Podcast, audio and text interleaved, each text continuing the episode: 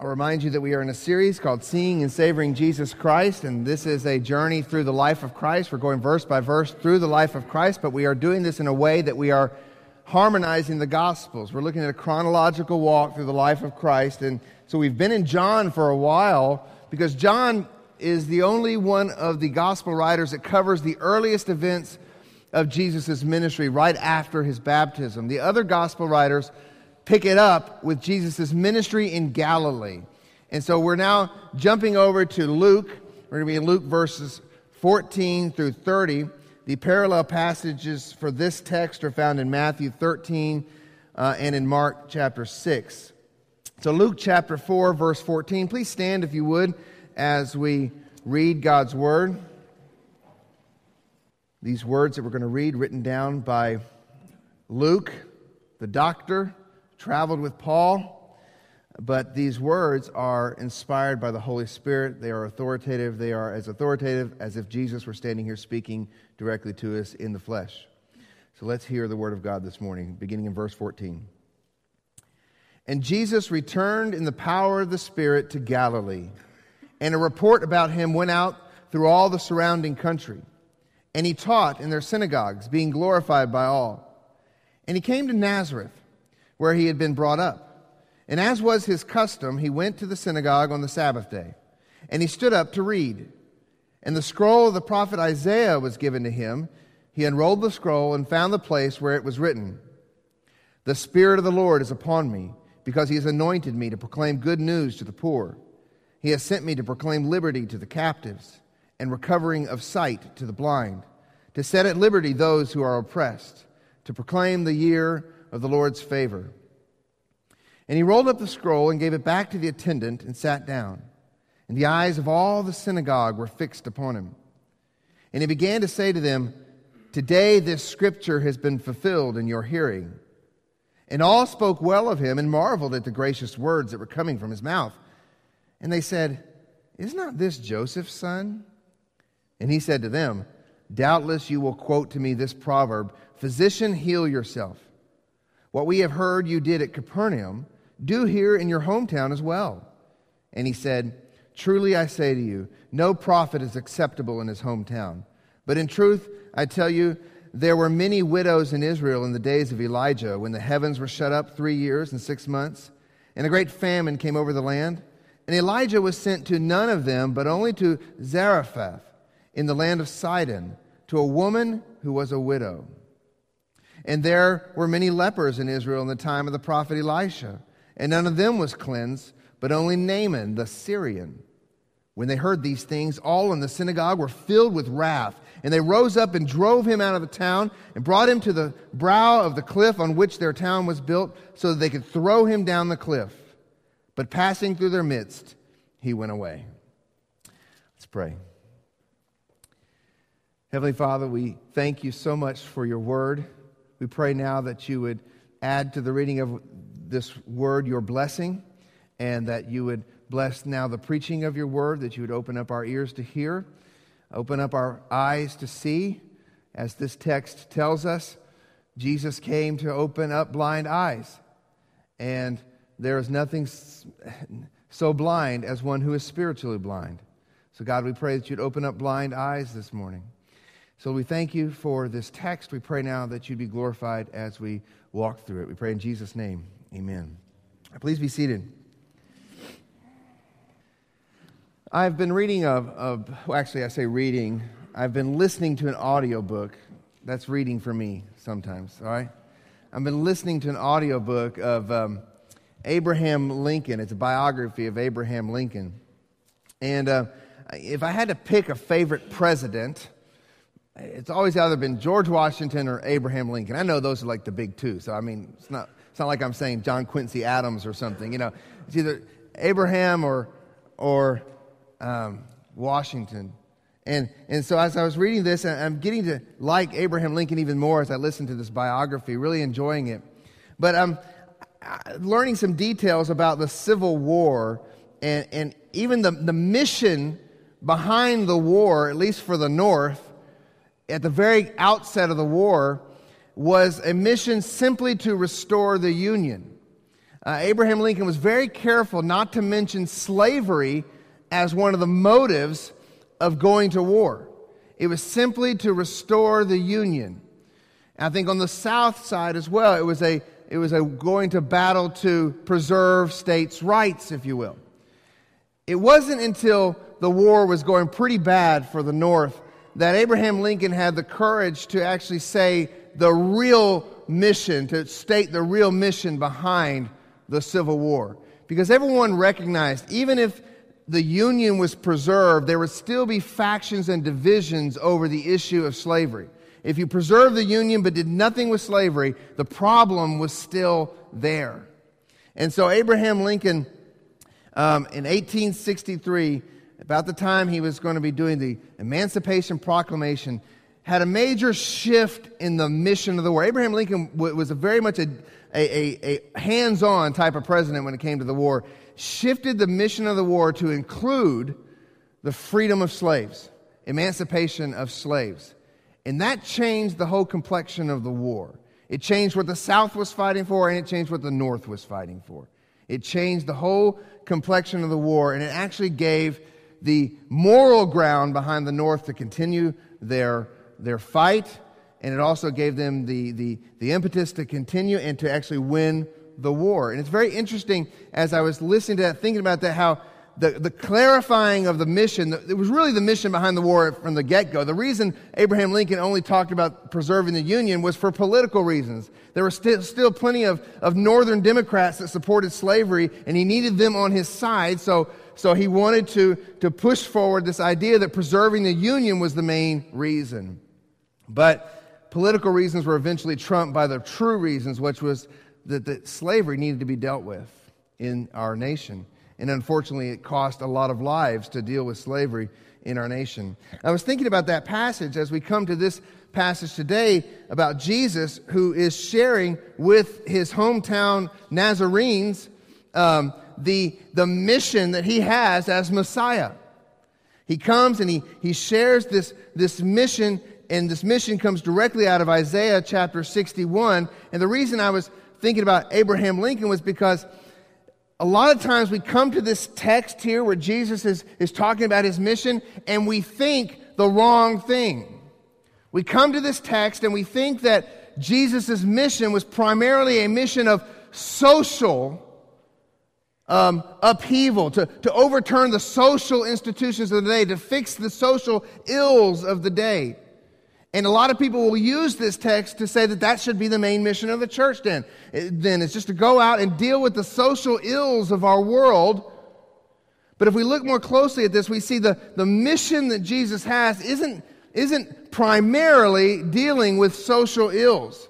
We will see that primarily his mission is a mission to proclaim a message, a message that, that defeats not necessarily the, the, the, the physical ailments listed in this text, but the spiritual ailments that are listed in this text, but also that will eventually bring in a new order and new heavens and a new earth that will deal with all the social ills. But we need to make sure we understand what the mission is here, lest we read this text and we get off mission as a church.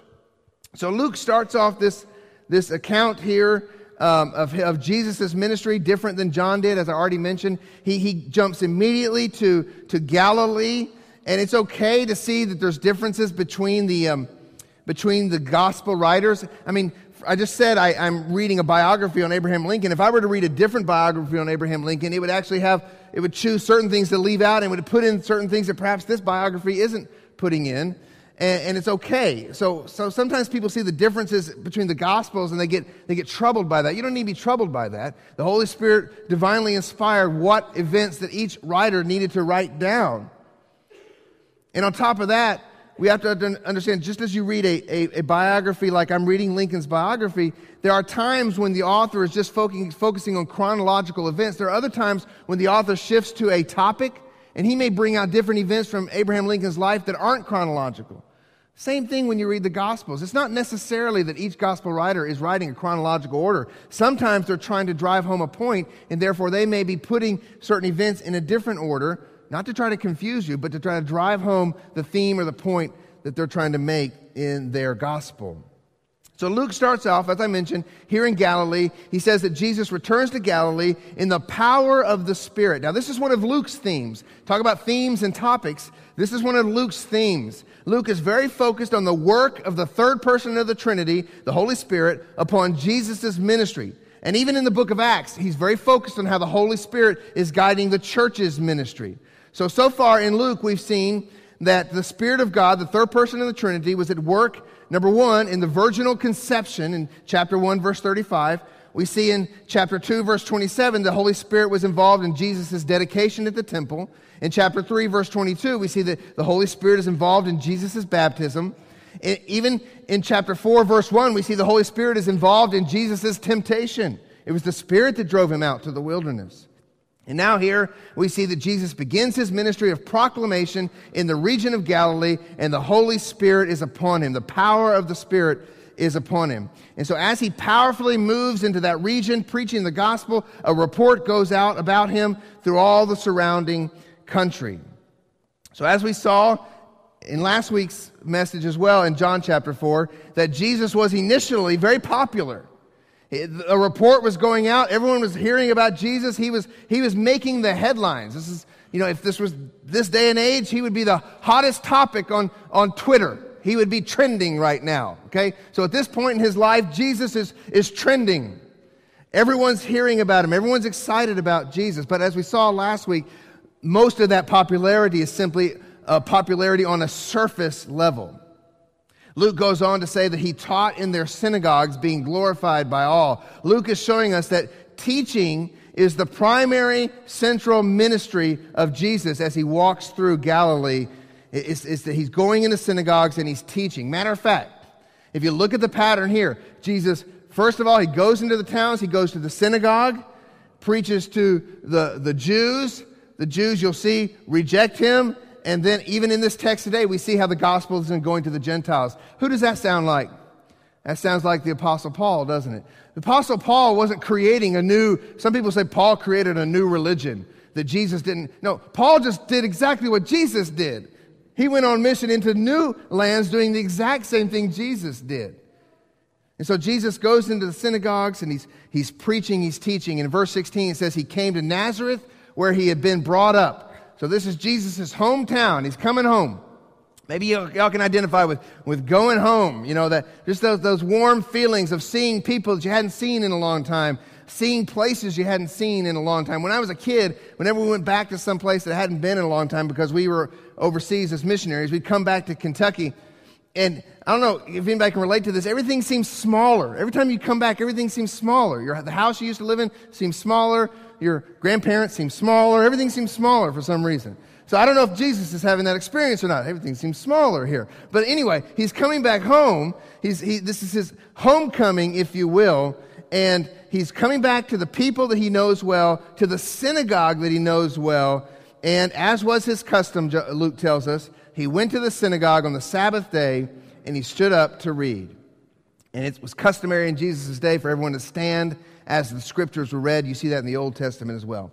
So Jesus stands up to read. He says in verse 17 that the scroll of the prophet Isaiah was given to him. He unrolled the scroll. And for us, they didn't have the, the chapter numbers and the verses. Okay, if you want to know where this is in Isaiah, it's Isaiah 61, verses 1 through 2a. It's half of, of verse 2. And, and Jesus leaves out the second half for a reason, by the way. And let me just say this as well. We're not going to get through this passage today. Sorry. We're only going to get through the first half of it. I meant to say that early on.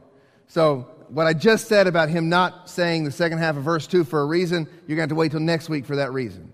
But anyway, he, so he goes to Isaiah 61, verses 1 through 2a, and he says, The Spirit of the Lord is upon me, because he has anointed me to proclaim good news to the poor. He has sent me to proclaim liberty to the captives and recovering of sight to the blind and to set at liberty those who are oppressed, to proclaim the year of the Lord's favor. Now, everyone there who's listening to Jesus knew that this verse was from Isaiah. They knew their Bibles well. The Jews knew their Bible very well. And everyone knew that this passage was a passage where the messianic servant of God was speaking. So, this is a messianic passage, a messianic prophecy that the Jewish people were looking to see fulfilled. And so we read in Luke 4 20, he, he rolled up the scroll and gave it back to the attendant and he sat down. Now, sitting was the common posture for teachers. If you, if you look at a Jewish synagogue, there were raised seats all around the edge of the synagogue, and there was a seat in the uh, one end of the room. It was called the Moses seat, and he would, the teacher, the rabbi, whoever was there, and Jesus was the guest preacher this day, would sit down in that seat and then would begin to teach. And all the eyes of the synagogue were fixed upon him, according to Luke. Now, it wasn't uncommon in Jesus' day for rabbis to preach and to teach on the Messiah, on the coming of the Messiah. So I'm sure they're all on the edge of their seats. They're all on the edge of their seats here as they are waiting to hear from Jesus, their hometown hero. Remember, he's trending, so he's a hero right now. Their hometown hero. What's he going to say concerning the Messiah? What's he going to say about this great messianic text? And so the next thing he said to them must have blown them away. Matter of fact, I, I bet he stops trending about right now. And he began to say to them, Today this scripture has been fulfilled in your hearing. And everyone there would have known what he was talking about. He was pointing to himself. Today this scripture has been fulfilled in your hearing. Right now, what you're hearing is the fulfillment of the scripture. Right now, this messianic passage has been fulfilled. Or as we might say today, before your very eyes. And that's quite a claim. Jesus is, in essence, announcing that he, the one who's speaking, speaking to them, is the fulfillment of this text. Now, at first, it seems their reaction is pretty good. Verse 22 And all spoke well of him and marveled at the gracious words that were coming out of his mouth. So at first, they're just like, whoa. And they're marveled by what he's saying. Now, I don't know if Jesus said more than this. If he didn't, this was a very short sermon. And as you read earlier, they turned against him. That's the quickest a congregation has ever turned against a pastor, right there. I, I guarantee you. And most pastors last in a church two and a half years. That's, that, that, is, that is a real statistic, by the way, before they are either ushered out or they quit. But, but here, Jesus, in one sermon, one line. Now, I don't know. Perhaps, perhaps he said more. Um, some think that this is just sort of a summary statement of everything he was saying that day. That may be the case, especially since they, it says that they were marveling at the words he was speaking. So perhaps that means there was more that he was saying here this morning. But, but in essence, the, the, the main focus, the thesis, if you will, of what Jesus had to say that day was that the scripture of Isaiah 61 was being fulfilled in him. So let us, this morning, let's see and savor this messianic mission that Jesus quotes. This is the mission of the Messiah here from Isaiah 61. Let's see and savor the messianic mission of Jesus this morning. In this passage, we clearly see that the Messiah's mission is to minister to four groups the poor, the captive, the blind, and the oppressed. The poor, the captive, the blind, and the oppressed. So I have a question for us this morning. Is this passage, therefore, since it's dealing with the poor, the captive, the blind, and the oppressed, is this passage, therefore, simply a passage about social justice? That we are to go out and help the, the, the poor, the captive, the blind, and the oppressed. Many in our day argue that the church's primary role should simply be the alleviation of social ills. And this passage in Luke is a passage they oftentimes quote to support that argument.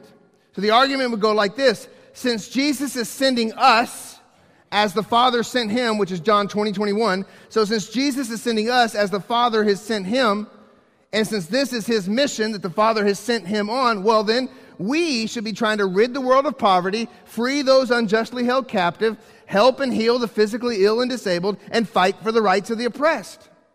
That's the argument. So, there, so the argument would be that Jesus' mission is primarily one of being a social liberator.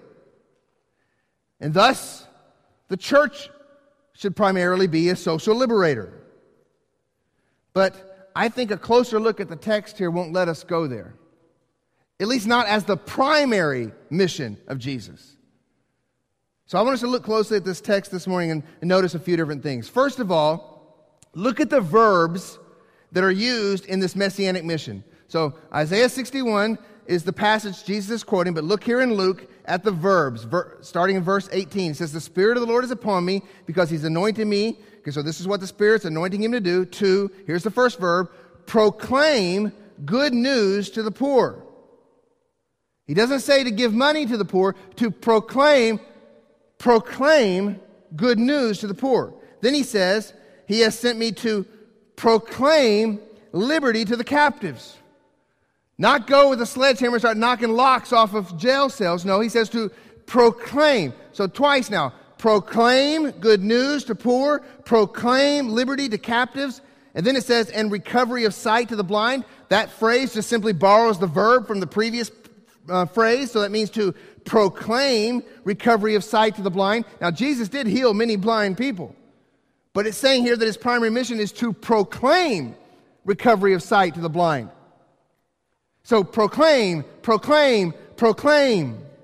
Verse 19. Oh, wait, let me, let me continue right after that in verse 18. To proclaim recovery of sight to the blind, to set at liberty those who are oppressed. This is the only verb that isn't proclaim in this whole passage to set at liberty those who are oppressed. And I'll explain why here in a second. And then verse 19, to proclaim the year of the Lord's favor. So, with the exception of to set at liberty, which I, like I said, I'll come back to in a minute, Jesus' primary means of carrying out his messianic mission is what? Proclamation.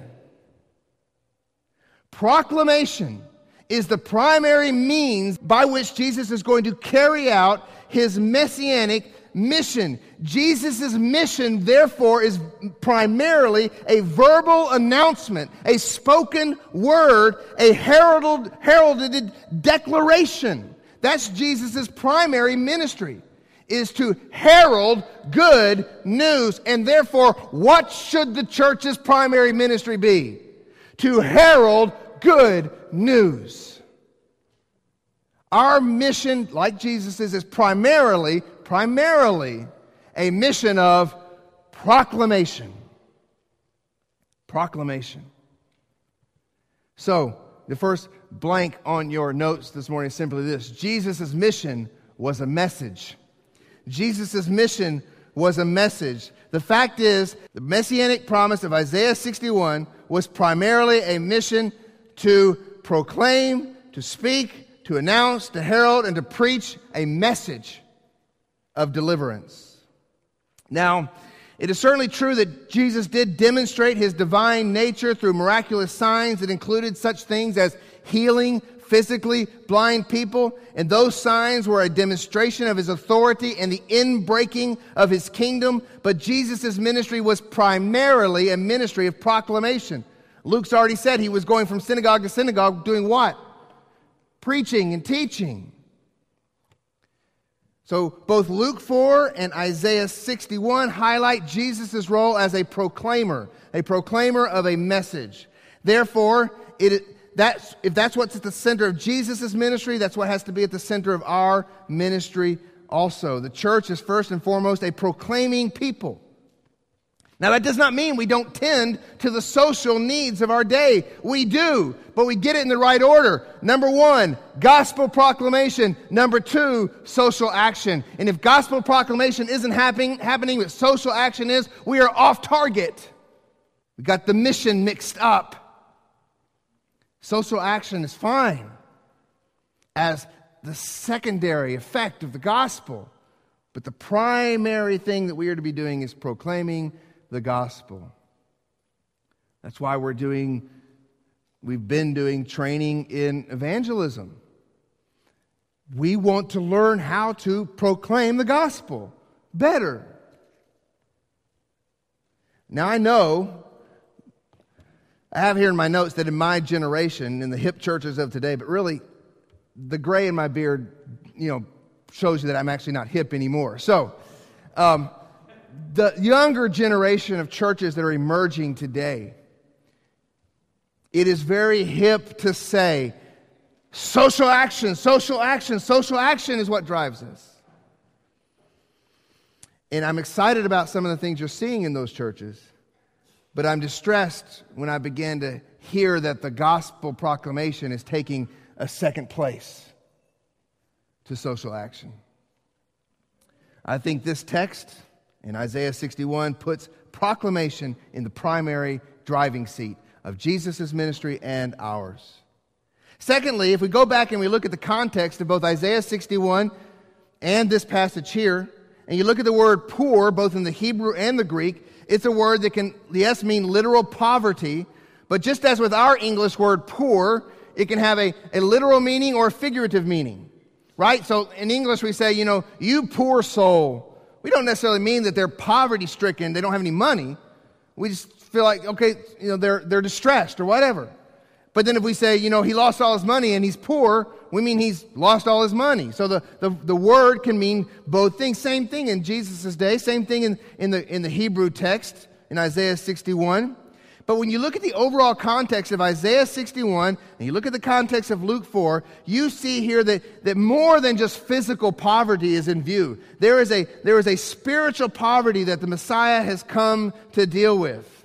And so when you consider the larger context, it helps you see that Jesus is talking more than just about physical poverty. Even look at the example he uses later in this passage in Luke when, he, when he's showing them how God had worked in Israel in the past. And he gives two examples the widow that, that Elijah ministered to, who was physically poor.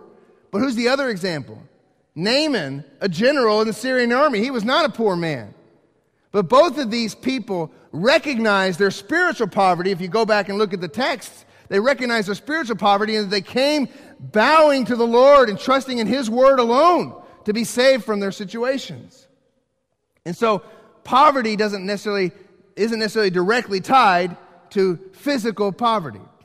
Now, I do think, though, the scriptures do teach that people who are in physical poverty are sometimes more sensitive to the gospel.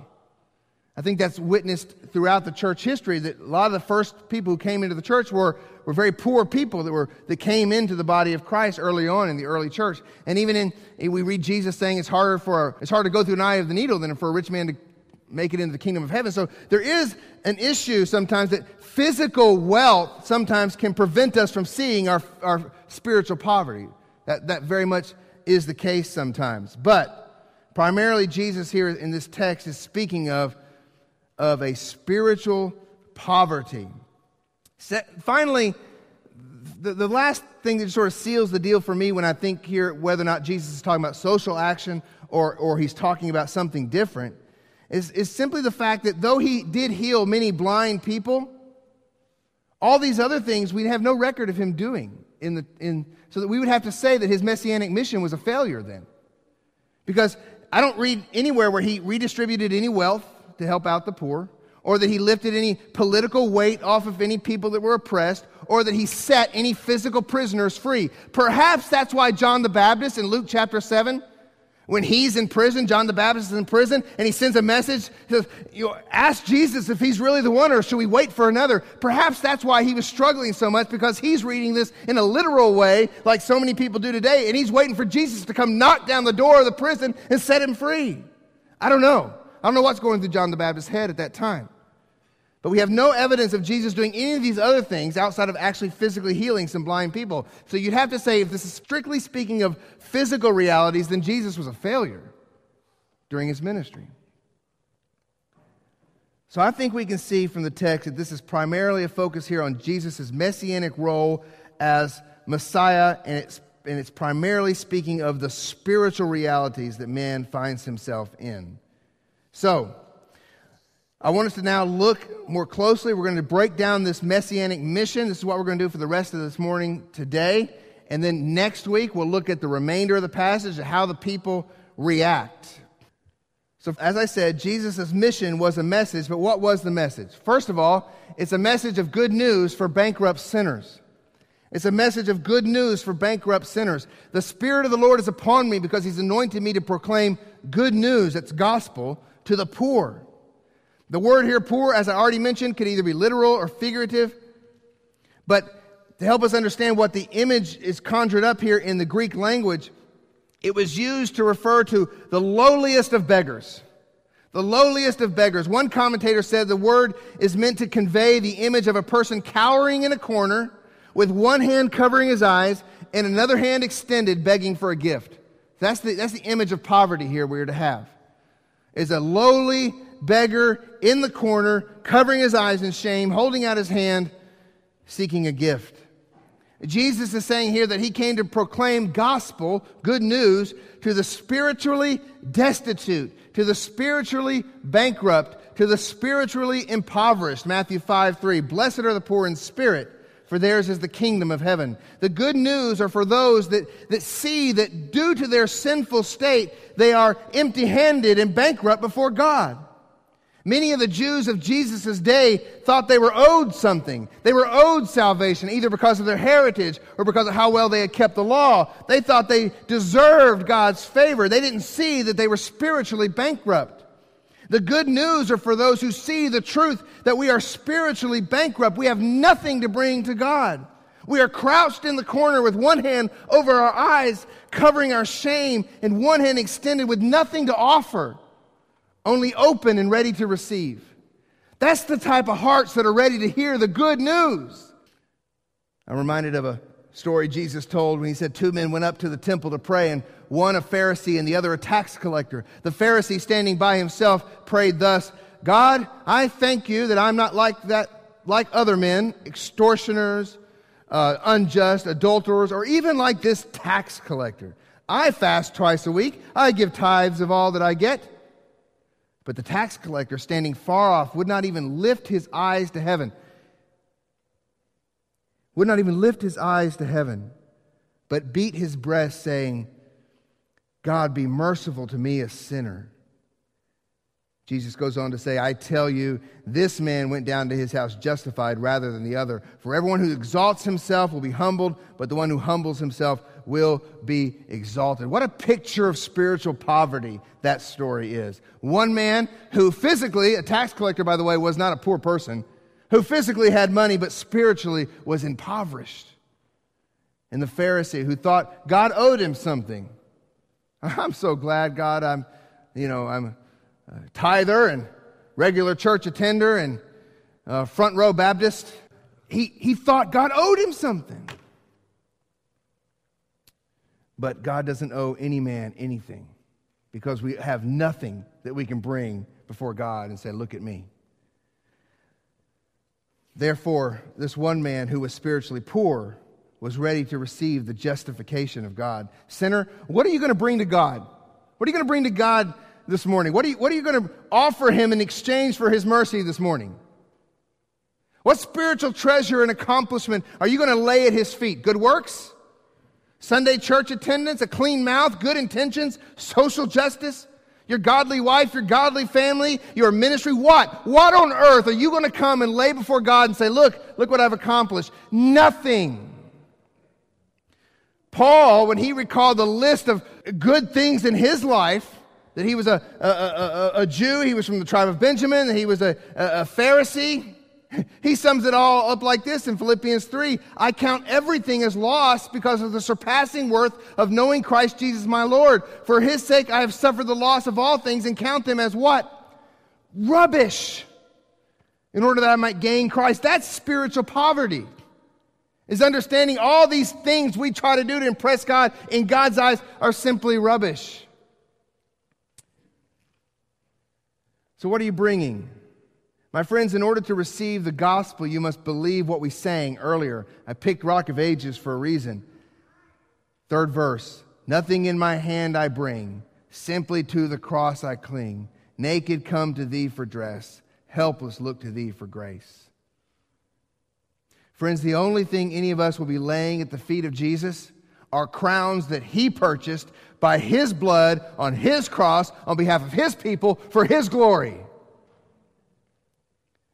Social justice might redistribute wealth so that poor, the poor people can be helped. But if that poor person is not given the gospel, he remains in a greater pro- poverty than he could ever have imagined, and he will die eternally destitute. Jesus came to proclaim the good news that sinners like you and I can become co heirs with him, enjoying all the riches of God, if we will first see how utterly bankrupt we really are. Now, why are we so bankrupt? Why are we so spiritually bankrupt? It's because we are guilty sinners, and as guilty sinners, we are justly condemned. So, the second message, second part of the message here is that it's a message of forgiveness for guilty sinners. The next line here in this passage says, He has sent me to proclaim liberty to the captives. So it's a message of forgiveness, liberty to the captives. My friends, Jesus' mission was a mission of proclaiming liberty to captives, captives like you and I. The word captives here is a word used to refer to prisoners of war. The, the word literally means to be captured at the point of a spear. That's what the word means. All men are born prisoners because all men are born rebels against the holy God and at war with God. We are imprisoned by our sin. We are under a slave driving taskmaster named Satan, but we are there willfully, for we are imprisoned due to our own insurrection against the sovereign king of the universe. Romans 5 tells us that we were enemies of God. And as God's enemies, we deserve the sentence that any insurrectionist deserves, namely death. As I'm reading that, that biography of, of Lincoln, boy, if you even began to consider going AWOL from either one of the armies during those days, it was death. It wasn't, hey, come back, buddy, let's talk about this. It was, tie him to a tree. We're going to shoot him. And so that's the image for us here is that we are, we, are, we were enemies of God, born in sin, born guilty of sin, and all men have sinned and therefore are duly imprisoned, awaiting final judgment. All men are born on death row. Every single person born on this planet has born, been born onto death row, awaiting judgment. But Jesus' messianic mission was to break that bondage Jesus' message was a message that in him deliverance was now here. How was it here? It was here through the forgiveness of sin. The word liberty here is the same word used in the New Testament for forgiveness. The image being that we are liberated from the sentence of death by being forgiven from our sins. We were guilty, and our guilty sentence wasn't just set aside, it was absorbed by another person. It was placed on another. The Messiah's message was that he was going to be the other person who would come and take our death sentence upon himself and thus set us free, liberate us from the captivity of sin. That was his mission of forgiveness for guilty sinners. Hebrews 2 14. Since therefore the children share in flesh and blood, he himself likewise partook of the same things, that through death he might destroy the one who has the power of death, that is the devil, and deliver all those who through fear of death were subjected to lifelong slavery. That's what he came to do. Break us out of our slavery. Romans 6 17. But thanks be to God that you who were once slaves of sin have become obedient from the heart to the standard of teaching to which you were committed, and have been set free from sin, have become slaves of righteousness. Yes, indeed, those of us who hear the Messiah's message and put our hope in the Messiah alone receive the spirit of adoption as sons, and therefore we cry out, Abba, Father, and we know, as 1 Corinthians 1.13 says, He has delivered us from the domain of darkness and transferred us to the kingdom of His beloved Son. Praise God. Praise be to God that those of us in here who have trusted Christ alone for salvation have been transferred. We've been ransomed out of the dungeon of Satan's dominion in which, in, in which we once freely walked and have now been transferred into the kingdom of God, the kingdom of light. And thus we've experienced a transition, a transition from darkness to light, which is exactly what the next messianic role is all about. Jesus' mission was a message, a message of enlightenment for sightless sinners. He has sent me to proclaim liberty to the captives and recovering of sight to the blind. Over and over again, the Bible refers to sinful men as being darkened or being blind. Jesus' ministry was primarily a ministry of opening spiritual eyes. Without Jesus opening our spiritual eyes, we can comprehend no spiritual truths of God. Let me say that again. Without Jesus opening our spiritual eyes, we can comprehend no spiritual truths of God. We are born blind, unaware of anything spiritual, unable to see the way forward. Spiritual blindness is what man is born with, and it exists for a variety of reasons. First of all, all are naturally born blind.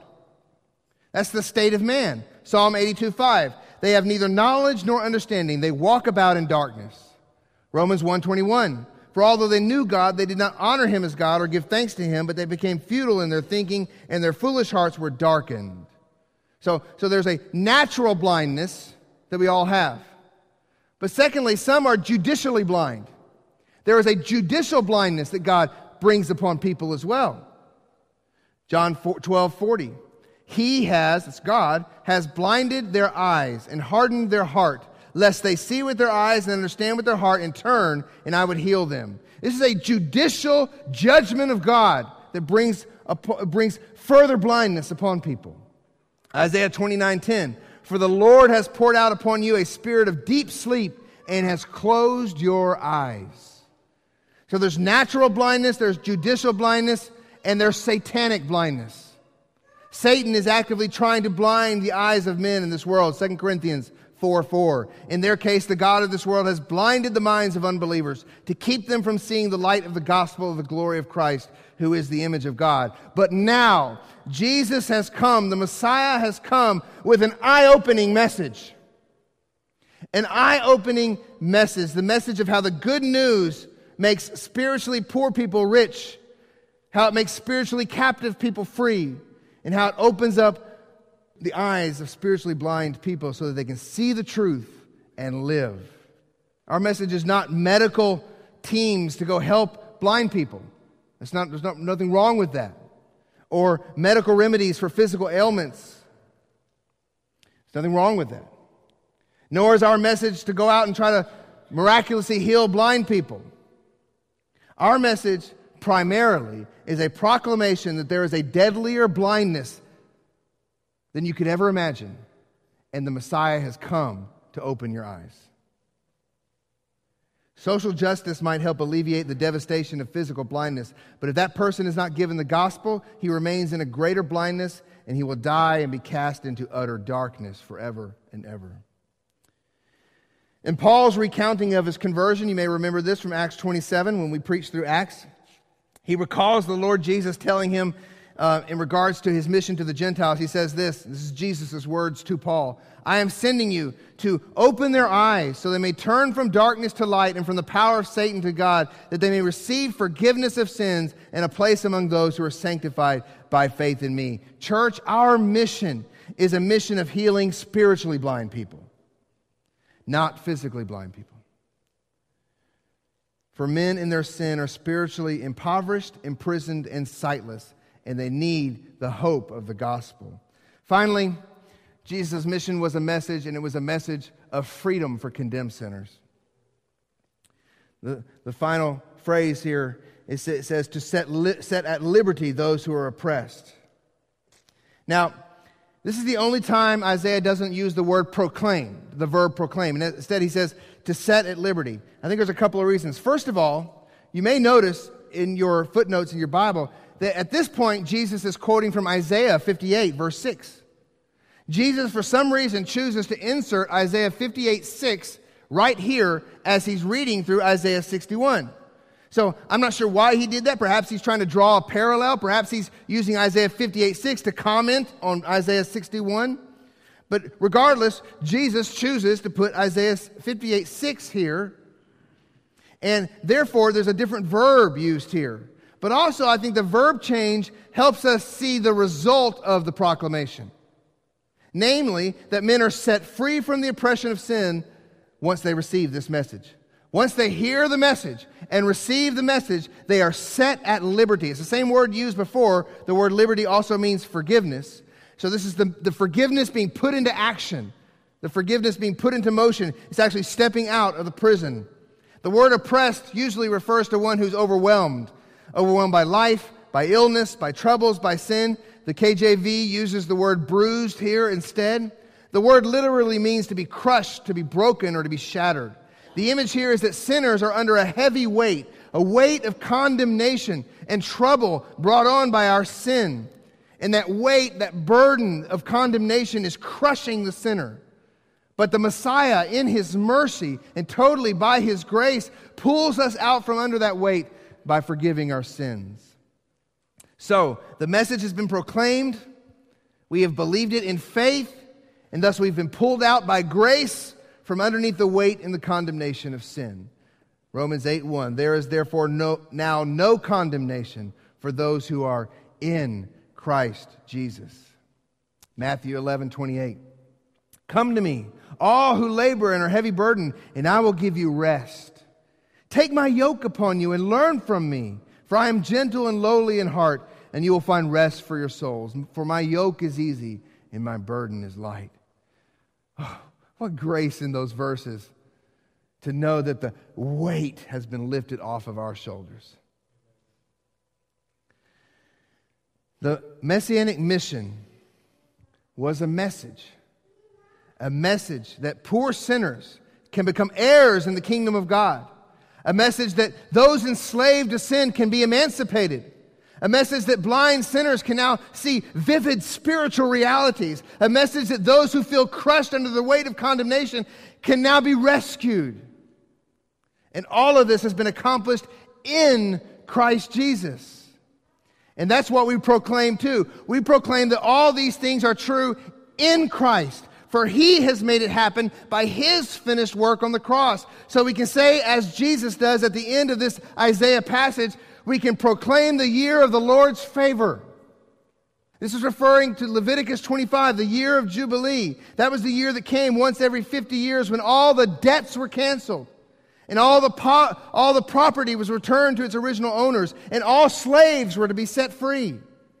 Jesus is saying that in Him, in Him, the year of Jubilee has come. He is the Jubilee. Today, this scripture has been fulfilled in your hearing, is what Jesus is saying, including the year of Jubilee. He's not promising a social utopia yet to come. He's saying, I am here. I'm the Messiah. And in me, all these things have been accomplished. For the Lord's favor is upon me. All that the Jubilee pointed to and more has been realized in Christ Jesus of Nazareth. And all those who by faith are united to Him, who turn from their sin and turn to Him alone, experience the Jubilee. We've been set free from our debts. We've been given property that's heavenly. And guess what? We are no longer slaves because we are in Christ Jesus, our Jubilee. He is our Jubilee. The question is will you believe? As we'll see next week, those in Nazareth, well, they liked part of the message. You see, pastors usually counter this. There's some parts of the message people like to hear, and some parts of the message they don't want to hear. Next week, we'll get to the part they didn't want to hear, and we'll see that they didn't believe. What about you, friend? Do you want to know the Lord's favor? Well, then believe what Jesus has said that these scriptures have been fulfilled in him. 2 Corinthians 6, verse 2 says, Behold, now is the favorable time. Behold, now is the day of salvation. Turn to Christ alone. Turn away from your sin. Recognize your spiritual poverty. Turn to Him alone for salvation.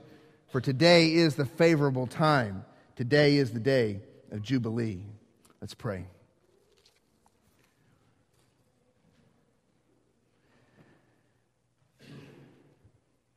Heavenly Father, Lord, as we close this time of corporate worship, Lord, I don't even like to use that word sometimes, close, because worship is an ongoing outflow of a believer. It should be happening all the time. But as we close this time of gathering together to worship together, I pray, Lord, that you would just use this time of response for as people bring offerings and prayer requests, that if there be anyone in here who, who's heard this message this morning and has heard the, Jesus' proclamation that he has come to set free those who are spiritually trapped and those who are spiritually blind, Father, that you would stir up their heart because we know that blind people can't see anything that Jesus is saying unless eyes are opened. The Holy Spirit, we pray that you'd open up eyes here this morning that people would see and believe. And for those of us in here who are believers, let's just savor. Let's just enjoy who Jesus is and what he has accomplished and keep thinking about that because the moment we stop fixating our minds upon what Christ has done, Father, we know that's the moment we'll begin to stray. And we'll begin to think that things of the world look pretty attractive. So, God, I pray that you keep our hearts we're so prone to wander. Oh, we're so prone to wander. Keep our hearts. Draw us to yourself. Make us into the people you want us to be. receive all glory in this time of response. We pray in Jesus' name. Amen. Stand if you would, and let's sing about the power of the cross as we close this morning.